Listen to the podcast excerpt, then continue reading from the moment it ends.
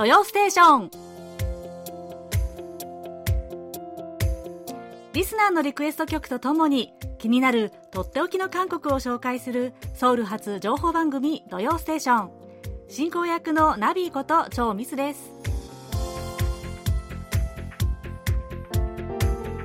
リスナーの皆さんこんにちは。안녕하세요最近私、えー、ピラティスに通ってるんです。もともと座骨神経痛持ちでしてねずっと苦しんでたんですけど友人にピラティスがいいよと言われて、えー、通い始めました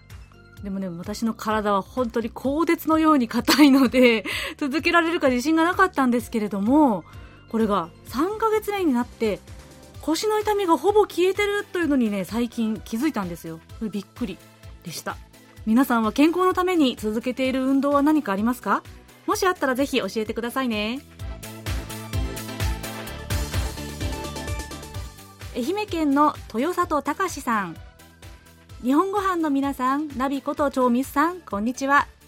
先月13日自転車通勤をしている道路沿いの休憩場所で子猫を保護し単身赴任先の部屋で一緒に暮らしていますが急遽24日東京の自宅に連れて帰ります。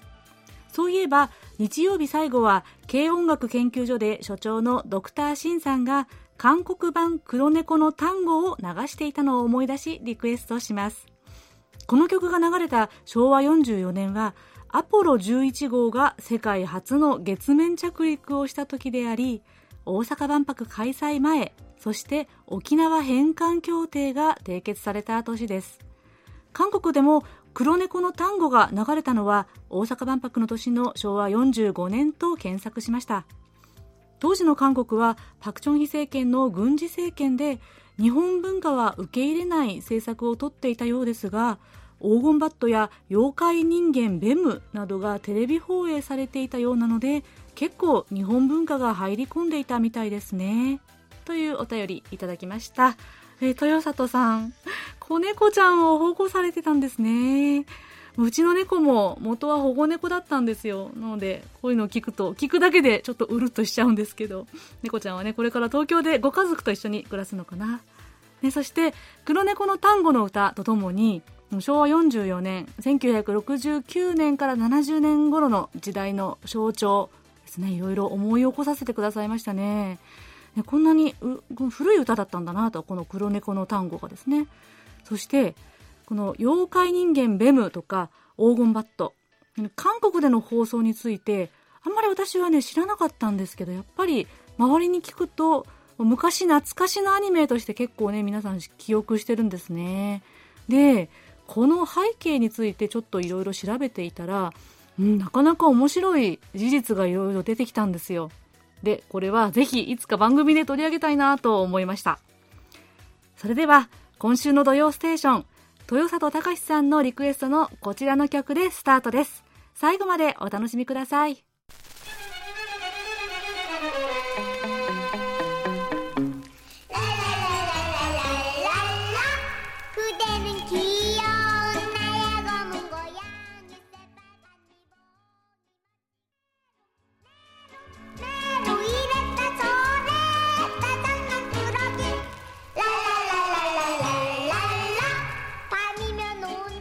はい。お送りした曲は1970年に発表されたコムンコヤンイネロ。黒猫のネロでした。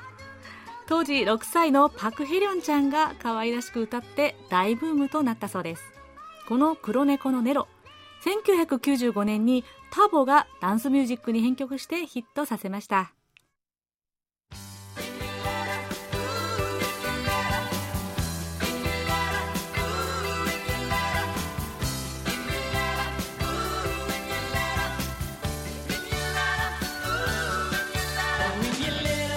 それではリスナーの皆さんから届いたお便りコーナーです。及川和明さん。ナビさんこんにちは。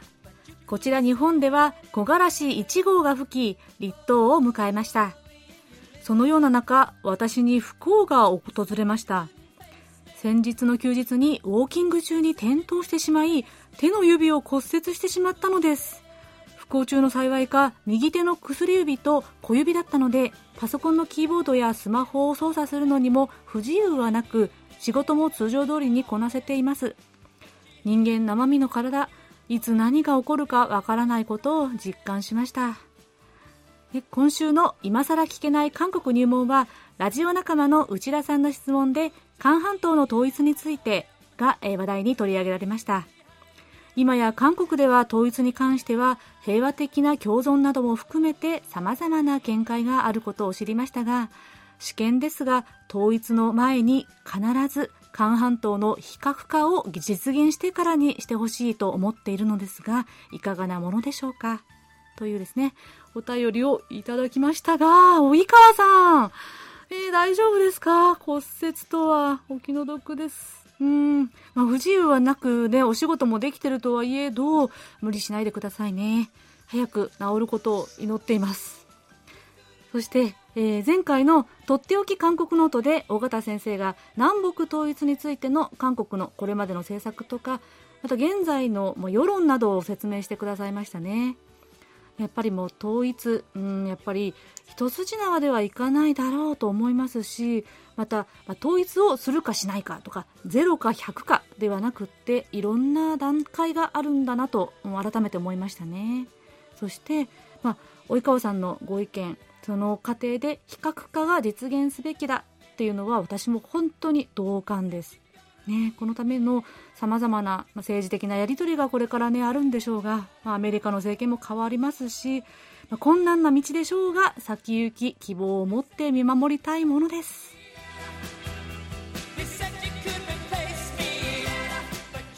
秋田県のラジオネームたわりんこさん。日本ご飯の皆さんこんにちは。今年も今月を入れてあと2ヶ月。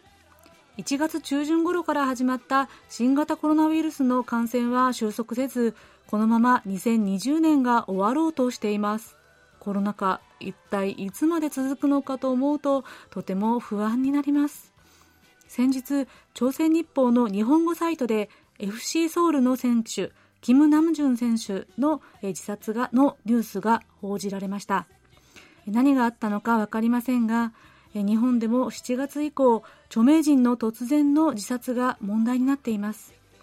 いわゆるコロナうつではないかと見る向きもあります。亡くなられた方のご冥福を慎んでお祈り申し上げます。というですね、えー、タワリンコさんありがとうございます。うんコロナ禍でコロナで始まりコロナのまま終わるのか2020年って感じですね。本当に先が見えない不安というのはありますよね。そしてまあお便りにあった10月30日にサッカー選手のキム・ナムチュン選手がですね亡くなりました。そして実は11月2日にお笑いタレントのパク・チソンさんがやっぱり自ら命を絶たれたというニュースがあったんです。で、まあ、パク・チソンさん彼女はですね、まあ、ギャグも面白いし私はとっても頭がよくって率直ないい人だなっていう印象があったのでニュースを見て本当にショックでした、で韓国のニュースでは自殺という言葉を使わず極端な選択という言葉をねよく使うんです。こういういろんな状況もありますし、まあ、一つの理由ではないとは思うんですが極端な選択ではなく他のせめて他のね選択をする余地が私たちの社会が開くことができなかったのかななんてうん考えちゃいますね。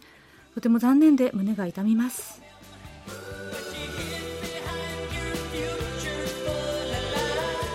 矢倉哲也さん。ナビこと長光さんのっぽさん尾形教授こんにちは。いつも楽しく土曜ステーションを拝聴しています。朝晩めっきり寒くなりましたね。コスモスが綺麗な季節です。気候のいい時期は一瞬ですね。ついこの頭で、えー、暑かったんですが。小須田さんのロシア人建築家の話は興味深く拝聴しました。サバティンは最初から建築家ではなかったんですね。見積もりをしたり税関で働いたり建築家として働くまでにはいろいろなことを経験されていたんですね。というお便りです、えー、そしてもう一つ、えー、神奈川県の加藤幸子さん。張さんこんにちは。のっぽさんのぶらり旅。朝鮮王朝とロシアとの関係。王妃の暗殺など当時の様子がよくわかりました。今命をいただいているものとして心の中で手を合わせました。久しぶりにイムジン川の歌を聴くことができました。限りなく深く悲しく優しく涙が出てきました。リクエストしてくださったリスナーの方ありがとうございます。とのお便りでした。はい。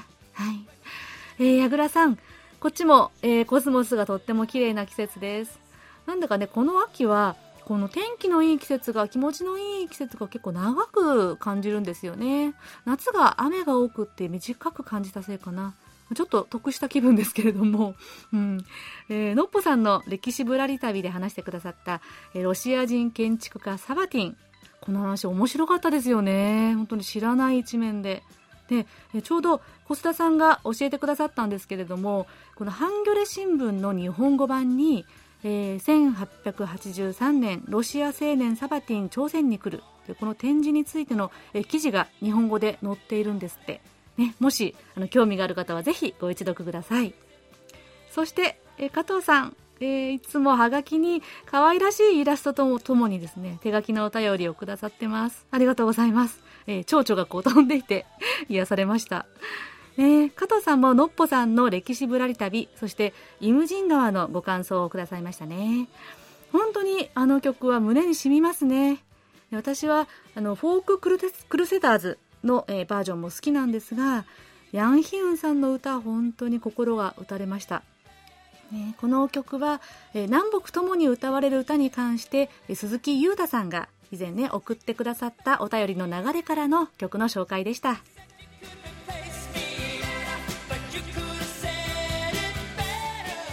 えー、そしてそして今回なんと、台湾からの受信報告書が届きました、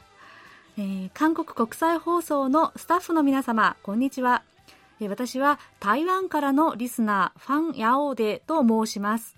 基局の放送を受信しましたので下記の通りご報告いたしますとのことで、え、丁寧に詳しい受信報告を送ってくださったんですよ。ファンさん、ありがとうございます。え、ベリカードお送りしますね。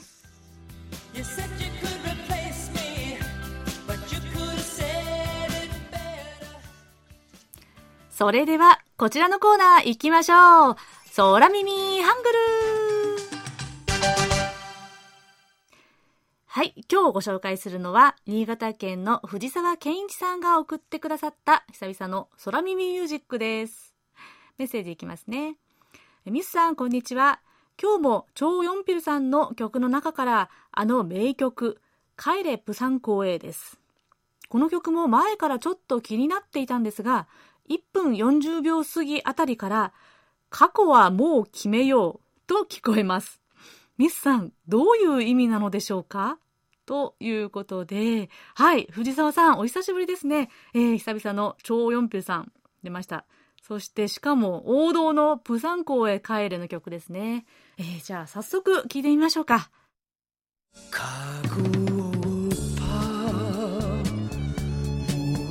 め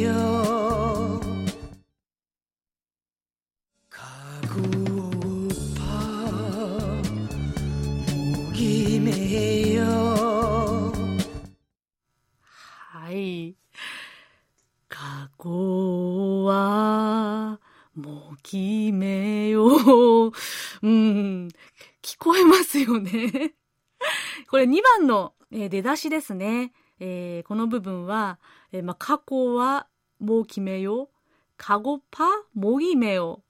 かごぱもぎめよという部分なんですよ。ね。えー、ここだけの意味を言いますと、かごぱもぎめを帰りたいと結びながらという意味になります。で、えー、実は、まあ、ご存知の方はご存知かもしれませんが、このプサン港へ帰れ、日本語の歌詞はですね、恋人のを待ち焦がれる歌なんですけれども、韓国語の原曲は、プサン港から日本へ渡っていった兄弟、同胞たちを歌った切ない内容なんです。ね、1番では、えまあ、渡っていった同胞兄弟を見送った側そして2番では渡った後にプサン港へ帰ってきた側の気持ちを歌っているんですね。なのでこの過去過去はもう決めよう。このね2番の出だしの意味は「カゴパモギメよプルドンイーコリヌン」帰りたいとむせびながら呼んだこの道は「クリオソヘメイドン金金なれ組みよっち」恋しくてさまよった長い月日の夢だった。という歌詞なんですね。はい。じゃあそんなことを思いながらと言いますか、えー、もう一回この部分聞いてみましょうか。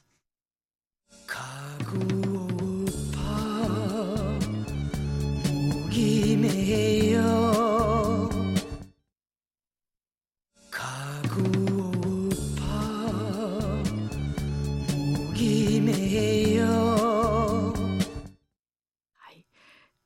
かごぱあ、あんまり歌えないですね。はい。もうこの、私はね、日本語の歌詞の方がよく覚えていたんですよね。プサン港へ帰れ。椿咲きの歌ですけども。でも、あの、藤沢さんのおかげで、この韓国語の歌詞の2番の部分までよく知ることができました。ということで、えー、と思いがけず、えー、拾い物をした感じです。というわけで、えー、今日は藤沢健一さんからの空耳ミュージックで、えー、超四平さんの虎はよプサンハンへ、プサン港へ帰れでした。ありがとうございました。藤沢さんにはささやかなプレゼントと私のサイン入りベリカードをお送りします。皆さん引き続き楽しい空耳を見つけたらぜひぜひお送りくださいね。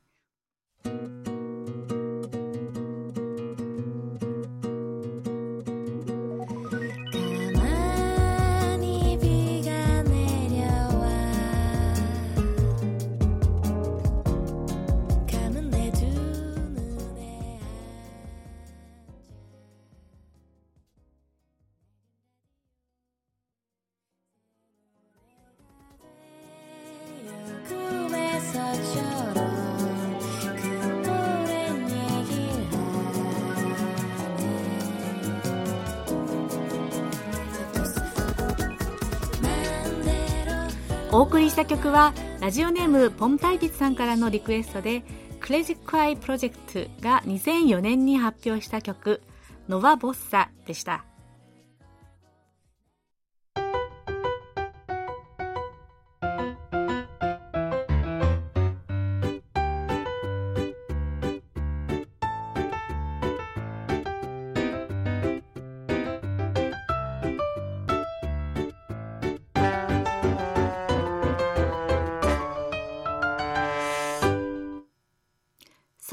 暮らしの音。このコーナーでは韓国の日々の暮らしの中で聞こえてくるさまざまな音や話言葉エピソードなどをお伝えしていきます。さて毎月第3週目に絵本や童謡を紹介していましたが今日はちょっと前倒しで今回絵本を取り上げてみます。えー、リスナーの中川博さんから、先日の朝日新聞で韓国の絵本について取り上げられていましたよというお便りとともに記事の切り抜きを送っていただいたんです。でこのコーナーでも取り上げたことのあるスイカのプールやまたソリちゃんのチュソクという絵本も紹介されていました。この10月29日の朝日新聞の記事によると大型の書店でお隣同士日本、韓国、絵本でこんにちはっていうね、ブックフェアも開かれていたそうなんですよ。とっても素敵な情報。中川さん本当にありがとうございました。で、今日の一冊は、この記事でも取り上げられていました童話作家のペクヒナさんの絵本です。ユーモラスな粘土人形で作られた独特の作風のペクヒナさんの絵本は日本をはじめ世界中で紹介されています。今年は児童文学のノーベル賞とも言われるアストリッド・リンドグレン賞を受賞して話題にもなりました。その中からご紹介する絵本、タイトルは月のシャーベットです。では、ページを開いていってみましょう。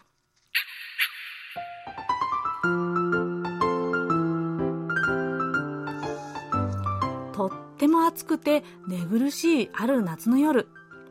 マンションの住民たちはみんな窓を閉めてエアコンと扇風機をガンガンかけて暑さをしのいでいました。するとポタッポタッとおかしな音が聞こえてきます。狼おばあさんが窓の外を見るとなんとお月様が溶けてポタポタと垂れていたのです。おばあさんは慌ててたらいに月の雫を受けました。たらいに溜まった黄色く輝く月の水をおばあさんはシャーベット容器に入れて冷凍庫にしまいました。その時、突然マンション中の部屋が真っ暗に。電気を使いすぎて停電になってしまったんです。みんなは真っ暗な中、外に出ましたが、たった一つ明るい光が漏れている部屋がありました。狼おばあさんの部屋でした。おばあさんは明るく輝く月のシャーベットをみんなに分けてあげました。冷たくて甘い月のシャーベットを食べると暑さはすっかり消えてしまいました。マンションの住人たちはその夜、クーラーをつけずに窓を開けてぐっすり眠りました。ところが、またおばあさんの部屋をノックする人がいます。月が消えてしまって住むところがなくなっちゃいました。それは2匹のウサギでした。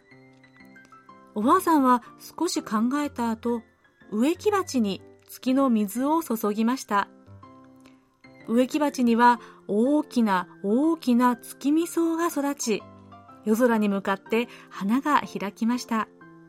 すると暗い夜空に小さな光が灯り、その光はどんどん大きくなって黄色く丸い満月になりました。2匹のうさぎは踊りながら新しい月に戻っていきました。狼おばあさんは今度こそぐっすり眠りにつきました。というお話です。この絵本はペーパークラフトを使って実際にマンションの一つ一つの部屋や動物たちの住人たちがリアルに作られて立体的な空間が描かれているんです。たらいの中で明るく輝く月の雫とか、えー、そしてみんなの手の中で伝統のようにほんのり光っている月のシャーベット。幻想的でとっても素敵な絵でした。暑さにとろとろ溶けてしまったお月様とか、その月の水でシャーベットを作る。そして、え月味噌を育ててまた新しい月を作る。なんて、なんともユニークで自由な発想ですね。こちらの絵本は日本語翻訳版は出ていないようなんですが、韓国語の原書を取り寄せている書店もあるそうです。もし見つけたらぜひ教えてくださいね。ソウル暮らしの音。今日は童話作家ペクヒナさんの絵本月のシャーベットをご紹介しました。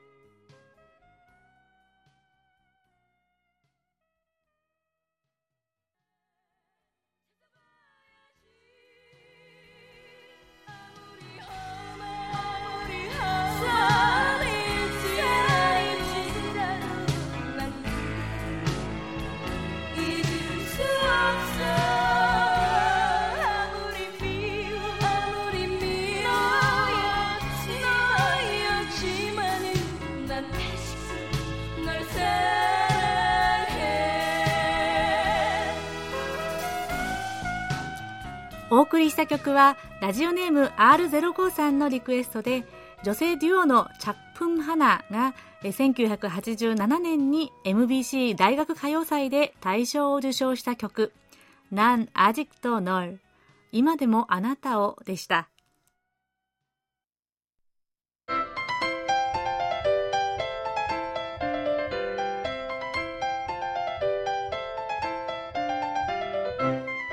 とっておき韓国ノート今さら聞けない韓国入門。ソウル滞在17年目の韓国社会ウォッチャー本育大学経営学部助教授の尾形義弘さんが韓国社会のどんな疑問にもお答えします。尾形先生今日もよろしくお願いします。よろしくお願いします。はい。えー、今日のご質問早速いきますね。はい、はい、今日も近い内容でお二方からの質問を、えー、ご紹介しますね。福島県の高橋豊さん。えー、以前の今更聞けない韓国入門で取り上げられた韓国語の漢字表記について、日本との違いがあるんですね。ハングル中心の韓国でも漢字表記が使われていることは少し意外でした。韓国の地名や人名は漢字に対応していると聞いたことがありますが、命名する際には漢字の意味を考えて決められているんでしょうか？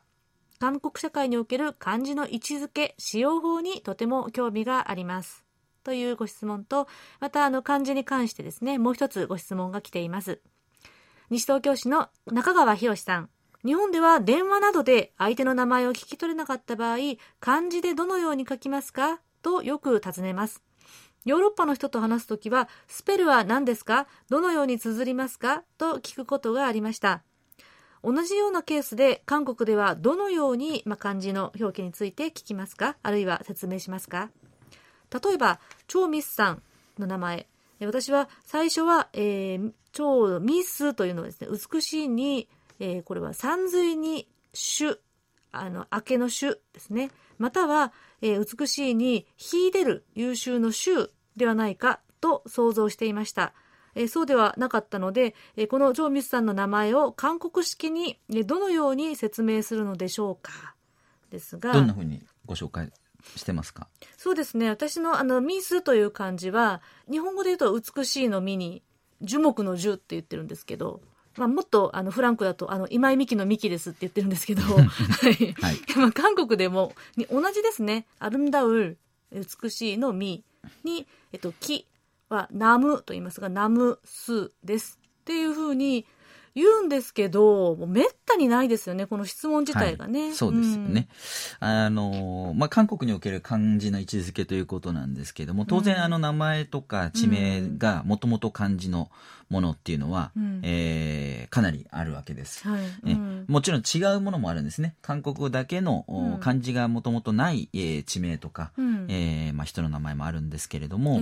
もうすでに漢字はですね、使われるか使われないかという意味で言うと、もうほぼ実生活では使わない、うん、えー、まあ、一種の教養のようなものになってますので、はい、あの、まあ、ミスさんの名前がね、うん、えー、どんな漢字かっていうのは、そもそも皆さん気にならないんだと思うんですね。そうですね。うん、そう聞き方はしですね。はい、音として、うん、えー、まあ、その、ミスさんの場合は多分、もう、聞けばね、えー、聞いた通りのハングルの表記になるので、あれですけども、人によって例えば、はい、えっ、ー、と、せ、せとかいう音があったとすると、うん、えー、せの母音の部分がですね、うん、えー、おという音といという音が合わさったえという音と、うん、あというのといというのが合わさったえという音、えー、このえという音でも2種類あるんですね。うん、まあ、もっと言うと、ちょっと違う M に近い音もいっぱいあるんですけども、うんうんうん、まあ、名前でよく使われるっていうところで言うと、この2つかなと。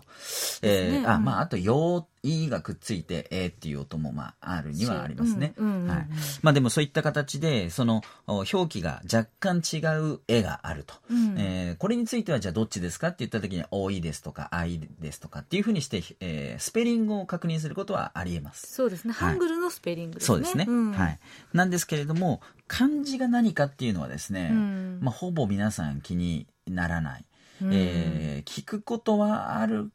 かもしれないですけど、まあ、どんな意味ですかとかって言ってちょっと話題になってとかっていうことはあるかもしれないですけども、うん、若い人なんかはね知らなかったりすることもあるんですよね、ね、自分の感じ、はい、でやっぱりこう世代によって違うんですけれどもその教育制度とかね、うん、えー、あとはまあ、えー、かなり高齢の方になると日本語の教育を受けて、えー、植民地時代に、えー、生活した方とか、うんうん、えー、あるいは文献をですね漢字で、うん日本の書物を結構目にした方とか、うん、いうことになると違うんですけれども、うん、まあやっぱり一般の人にとって漢字の、えー、学習とかっていうことになると、日本でいう古典のね、うん、もうなりけりとか、えー、早漏とか、そういうレベルのこう、勉強に近いのかなという感じがあります。まあ知ってれば当然、あ、あの、教養があるなとか、まあ、あの、それなりに使いようはあるし、うん、えー、あれなんですけれども、まあ、えー、必須のものではないような状況になっています。うん。うん、えー、で、あの、同音異義語がやはりありますので、文脈から理解できない、難しいっていうような場合とか、うん、あまあ、あとは一般的ではない、えー、表現ね、うん、えー、単語とか、ちょっと専門用語とか、そういった場合には、漢字をですね、後ろに併記する、括弧をつけて、漢字を併記するというのが一応ルールになっているんですけれども、ええまあ、併記したところで、うん、えー、まあ、あの、あんまり皆さん、うん、その漢字に意識を持たないということもありますので、やっぱり一番文脈で理解するのかなというのがあ大きいです。うん、結構あのーちょっといい加減な本とかだとですね、うん、その括弧の中に入ってる漢字が間違ってるケースが あったりしてですね。そうなんですか、はい。えー、たまにそういう誤植も、えー、あの、やっぱり自分はね、日本語ネイティブとしては漢字に目がいっちゃうので、うん、あ、わかります。結構気づいちゃうんですけども、も。うん、えー、まあそういったことでですね、漢字っていうのはそこまで意識されないと。うん、まあ一応使われる用途は決められてるんですけども、それほど使われてないと。で、まあそれをですね、やっぱり韓国に住んでる日本の方でも結構不満に思ってる方、漢字が使われてないとか、漢字の表表記が十分じゃないなんていうことで言う人もいるんですけども、韓国の人にとっては、まあ、漢字っていうのは、まあ、ほぼ不要になってきてるというところなんですね。えー、で自身の名前をですね漢字で、まあ、あるにもかかわらず書く機会がないので、まあ、書けないとか書いても間違ってしまうなんていう人は結構いたりします。そうなんですってね。私もあの授業でね学生の名前を覚えるのなかなかハングルだけど難しいので漢字はどうなってるんだと、うん、聞いて漢字も一緒に書いてもらって、漢字中でだと結構構ビジュアル的に覚えてしまうんですね。で、漢字が分かると発音もちゃんと理解ができるので。そうなんですよね。はい。なんですけれども、書いてもらうと、うん、えー、書けない学生もたまにいたり、えー、書いて、え、本当にこの漢字ってこの漢字あなたのこの名前の発音と違うよって 言って調べてみると、あ、違いました。違いました。こともあったりします。で、そのぐらい本当に皆さん気にしてないんですね、漢字に。ね、難しい漢字使いますもんね、はい、特に韓国で。そうですね。あの、日本のはもう略字になってたりする、うん、しますけども、韓国では使われない分、昔のその漢字がそのままだったりします。うん、はい。えー、で、まあ、出生届とかね、うん、えー、そういった時には漢字で登録するんですけれど、えー、するので、やはり皆さん漢字持ってたりして、うん、やはり漢字の意味もね、うん、名前を付ける時には考えたりっていうことは当然してると思います。うん、えー、ただ、最近ではその固有語、えー、すんうりまるね、うんうん、えー、まあ、純粋な韓国の言葉という意味で、うん、えー、そういうの固有語の名前を付ける傾向も結構、えー、出てきているんですね。うんうんうん、で、まあ、例えば、えー、ハヌル。で空っていう韓国語ですけれども、うん、えー、まあ、キム・ハヌルさんっていうね女優もいますね、えー、えー、とか、うん、まあ、スルギ、えー、スルギなんていうのは知恵とかね、うん、えー、スルスルギロプタとかって言ってこう賢いなんていう意味なんですけれども、うん、まあ、そういった表形容詞とかた、えー、名名詞から取ってくる名前がね、結構ありますね、えー、セロンとかね、ノウルとかボミとかね、うん、えー、結構この辺は結構メジャーな名前ですよね。そうですよね。いますよね。うん、女性も男性も。はい、うん、います。で、まあもうこういった形で意味のあるものもあるし、全く意味のない、うん、特に意味のない音だけで名前を付けたっていうようなケースも結構ありますよね。あの、まあだから漢字もないし、うん、えー、意味も特別なくて、音だけで、えー、いい感じということで付けたとか、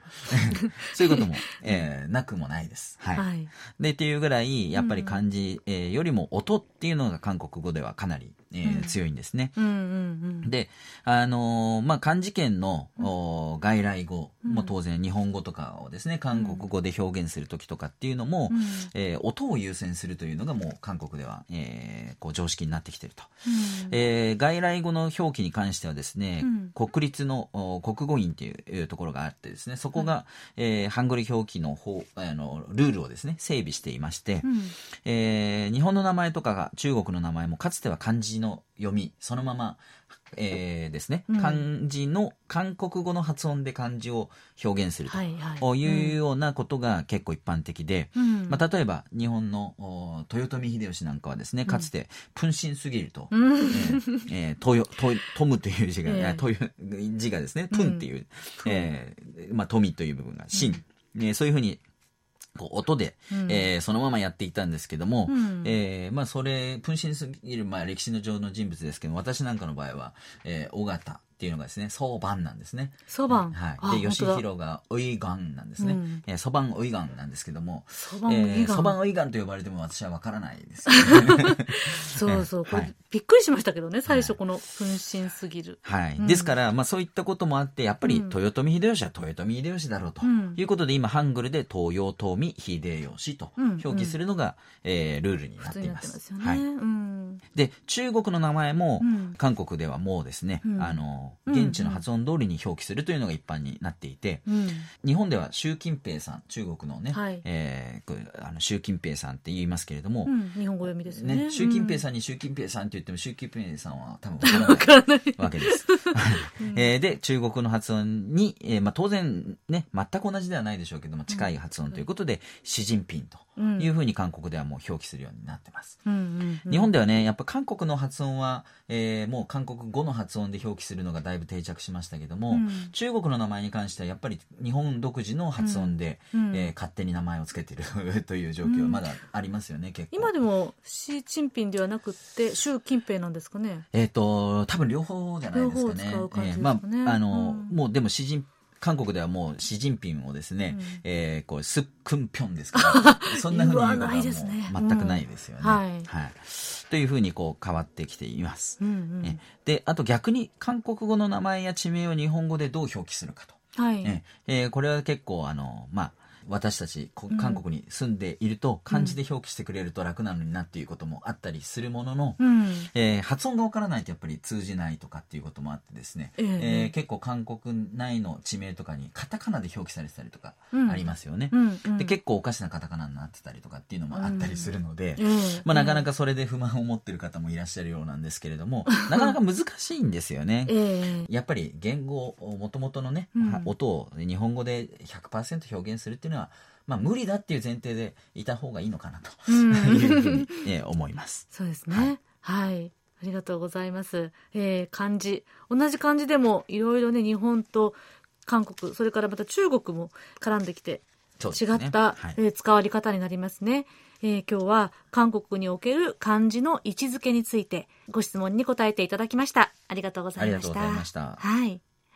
さてでは来週は尾形さん。はい、来週も引き続き、えー今更聞けない韓国入門ということで、はい。お便りお待ちしております。はい。はい。そうですね。はい。ぜひぜひお送りください。えーとっておき韓国ノート、今更聞けない韓国入門宛てに皆さんどうぞお気軽にご質問をお寄せください。質問が採用された方には、尾形さんのサイン入りベリーカードとささやかな記念品をお送りします。今週はご質問を送ってくださいました、えー福島県の高橋豊さん、それから西東京市の中川博さんにお送りします。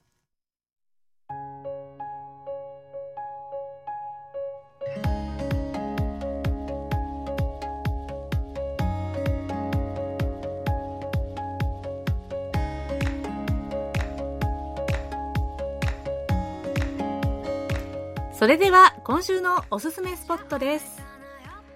もう冷たい木枯らしの吹く季節になりましたね。えそんな時に食べたくなるのがタッカンマリ。えータッというのは鳥鶏ハンマリ。は1羽1匹。まあその名の通り鳥鶏1羽を丸ごと鍋で煮て食べる水炊きです。今日はこのタッカンマリ屋さんが集まったエリアトンデムンのタッカンマリ横丁をご紹介します。トンデムン東大門といえば有名なのは衣類をはじめ生地などの巨大な卸売市場ですね。昔から市場で働く人々のためにトンデムンエリアの裏通りには古くから続いている小さな食堂がたくさんあるんですよ。でここタッカンマリ横丁も古いところではもう30年を超えて営業しているところもあるそうです。もともとは今のようなこの鍋料理ではなくって鶏肉で出汁を取ったカルグクスといううどんを出すお店が多かったそうです。忙しい商人たちはあったかくて簡単に食べられるタッカルグクスでお腹を満たしていたんでしょうね。さてこのタッカンマリ横丁はトンデムン駅とチョンロ大賀駅のちょうど間に位置します。チョンロの車通りから一本入った裏通りの一角にタッカンマリのお店が密集しています。えー例えばチンハルメ元祖タッカンマリとかですね。ミョンドンタッカンマリ元祖ウォンハルメタッカンマリ、まあ、大体どこも元祖がついています。で正直大体どこでも美味しいです、でタッカンマリは至ってシンプルな食事でえー丸ごと煮込んだ鶏肉をぶつ切りにして、えー特製のタレにつけて食べます。